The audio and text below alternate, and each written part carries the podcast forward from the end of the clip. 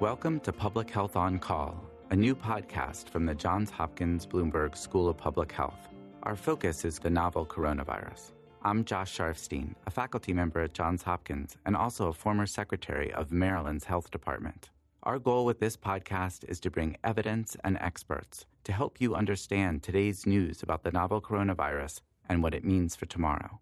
If you have questions, you can email them to publichealthquestion at jhu.edu.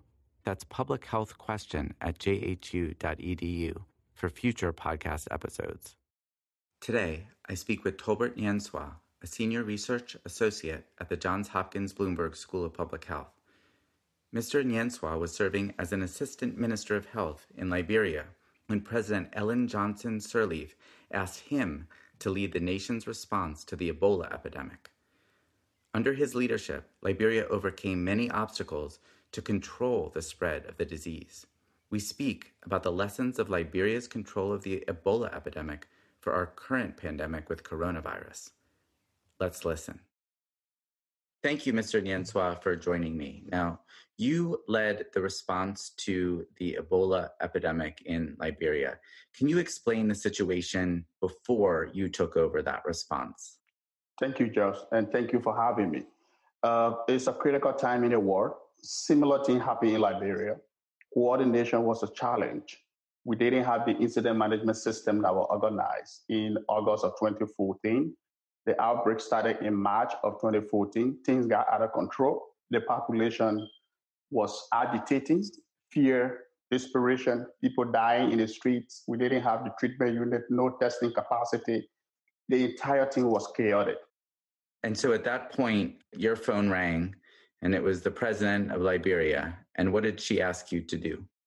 Now, the president wanted to see the response of the outbreak separated from the health system and an incident management system was set up. And so the incident management system was given the command and control to lead an outbreak with technical people, epidemiologists, case managers, contact tracers, to lead a technical response separated from the political response that was happening. And so, um, how did you organize that response uh, in Liberia?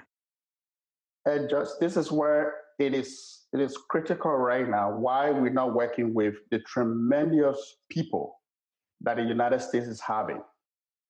I, as the incident manager, had to work with CDC colleagues who are going to Liberia, WHO colleagues who are going to Liberia, to put the epi surveillance team together. That's people who were tracing the contacts, people who were investigating disease, the laboratory system, and organize an incident management system as a tool. So when you look at the response to the coronavirus right now, say in the United States, where I know you're you're living now, um, do you see similarities to the situation before um, the incident management system was set up in Liberia? Definitely. The U.S. response is ineffective so far. It needs to be restructured and reorganized. Get ahead of the curve. That's the only way we'll get ahead of the curve. This is what we did in Liberia right now there's an exponential increase in the disease. What we need to do is to test people, trace their contacts. 100% of the contacts, contacts should be traced, put people in isolation. But what I hear in the US right now is just organizing hospital beds, ventilators. Those are the things that people are calling for testing. Those are important, but you have to prevent the disease so that you don't have that boom and exponential increase that we have in Liberia. Now, one of the interesting things is that people wonder how you could do so much contact tracing, even in the United States, but you were able to do it in Liberia. How did you go and develop the capacity to trace so many contacts in the middle of a you know epidemic where almost everyone there would think that they might die if they got the disease. I mean, Ebola is so much more deadly for each person who gets it. And so, but but nonetheless, you were able to go from a small public health response to a huge public health response. How did you do that?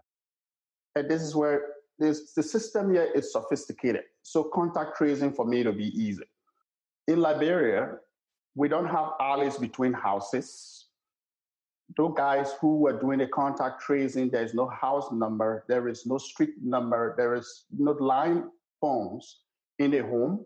So we have to train people that are described as uh, shoe foot epidemiologists, field epidemiologists to go from village to village, from town to town, to trace thousands of contacts. How many people did you have to train to do that? But we had to train thousands of people because we did distribute uh, leadership where I decentralized the response from community level to county level to national level IMS system.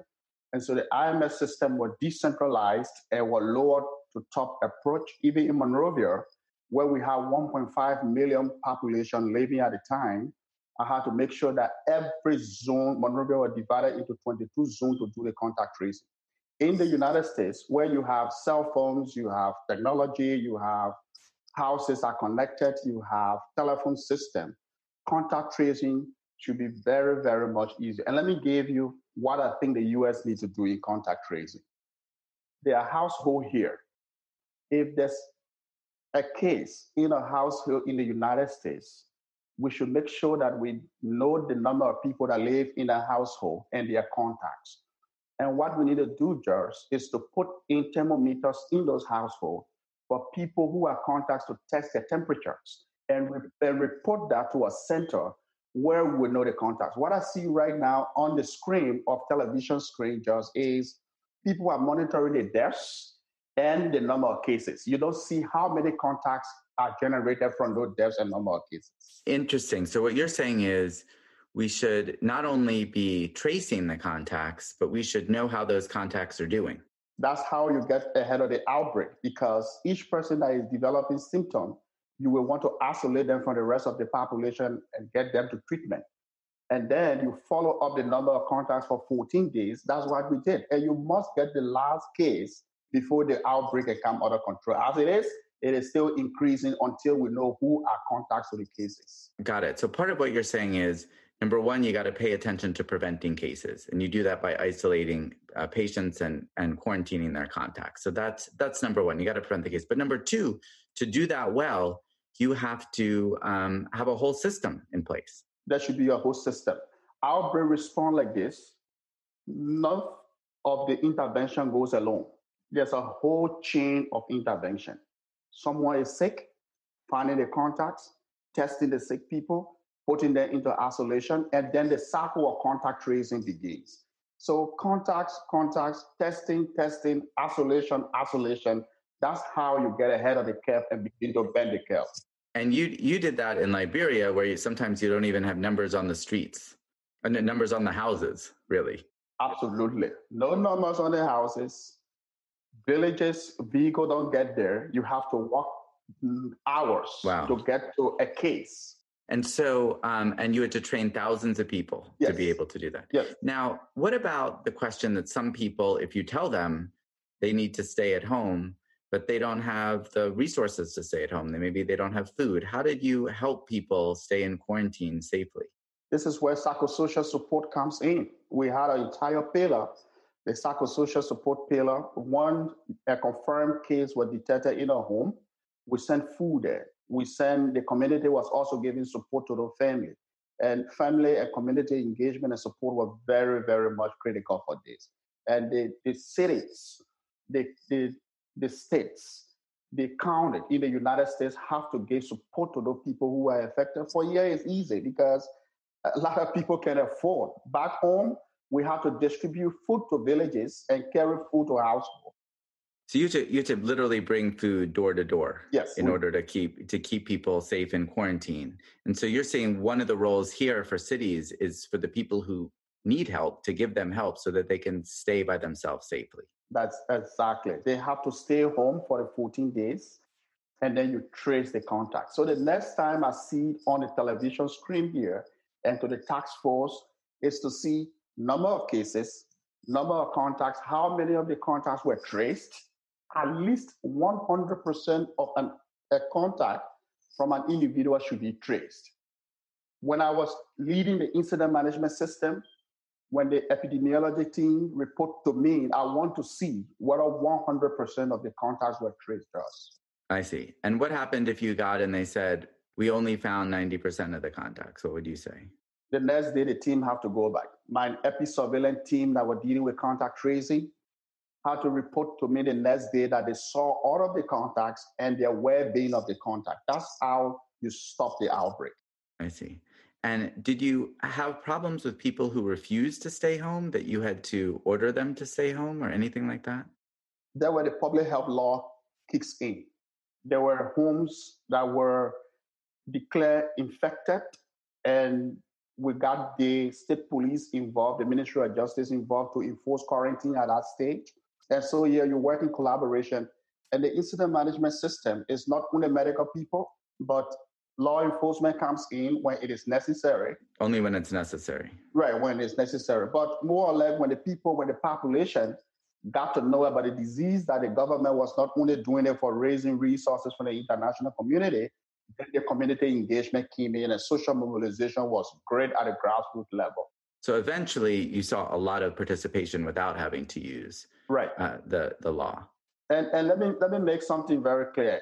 Political leadership, there is not no substitute for political leadership in an outbreak response. But the political leadership have to support the technical people to get the job done. And this is what President Sirleaf did in Liberia. We had a latitude as incident manager to lead the incident management team. And she was not coming on radio every day when, when it was necessary to do that. We, the technicians, were speaking to the public and telling them how to take care of themselves. The message was number one, the response was number one, coordination was number one. And you don't see the mixed messages that I see in the United States right now. The states say one thing, cities say another thing, federal government say another thing.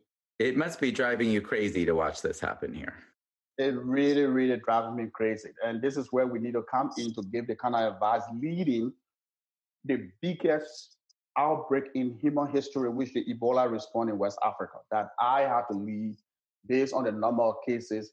And when Liberia got to zero, we have to move to Sierra Leone and Guinea to bring West Africa under control. Let me ask you this last question. First of all, thank you for walking us through that. Um, do you believe that Liberia may be better prepared for coronavirus because of your experience with Liberia or with Ebola? Do you think that that may be, um, you know, the, capability of responding with this kind of contact tracing and, and all these different things may be still there in Liberia that will help? Or, or what are your concerns about Liberia and other countries in West Africa? Uh, 10 times more prepared than pre Ebola for Liberia. We lived pre Ebola, during Ebola, and after Ebola. And so what I saw was uh, a health system that did not even have a surveillance system prepared. Then Ebola came in. We learned about our mistakes and got it right and get to the to halt the outbreak in West Africa and establish a national public health institute with all of the mechanisms for testing for Ebola, for contact tracing, for be epidemiologists and all of that. So the system is being used right now for corona. My fear, uh, since you asked, Josh, my major fear is if the outbreak, because this is the disease we're dealing with, coronavirus, not like Ebola, where you have to physically touch. This is a respiratory disease with droplets. So if more people get affected, where will those people be isolated? That's my major concern right now in Liberia. And the number of testing. A lot of African countries are not reporting the cases because they don't have the capacity to test with the number of tests that we can do here. So it's still still a challenge there. Maybe some of the response skills are uh, stronger in Liberia, but you are lacking other things, and obviously the healthcare system is probably not as not as developed as in some other countries. So you, you really it's really important to keep the number of sick patients down. Right, definitely.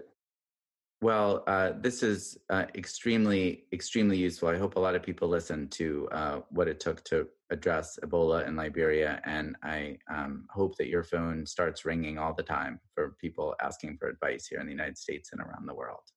It's happening, and I appreciate that people are asking for advice. Uh, there are a lot of media institutions coming and then giving what to do. But uh, basically, uh, just with the experience, I think the U.S. need to reorganize the response I work with very, very talented people. The Americans that I work with in West Africa are very great. The US CDC, the US public health system, the US Army, the that USAID team, these guys are great. Well, you know the people here in the United States who know how to do this. Very well. They know it, but coordination is a challenge. And and what you're saying is put them in charge. Exactly. Okay. Thank you so much for joining me. This has been great. Thank you for having me. Thank you for listening to Public Health on Call, a new podcast from the Johns Hopkins Bloomberg School of Public Health. Please send questions to be covered in future podcasts to publichealthquestion at jhu.edu. This podcast is produced by Josh Sharfstein, Lindsay Smith Rogers, and Lamare Morales. Audio production by Niall Owen McCusker and Spencer Greer, with support from Chip Hickey. Distribution by Nick Moran. Thank you for listening.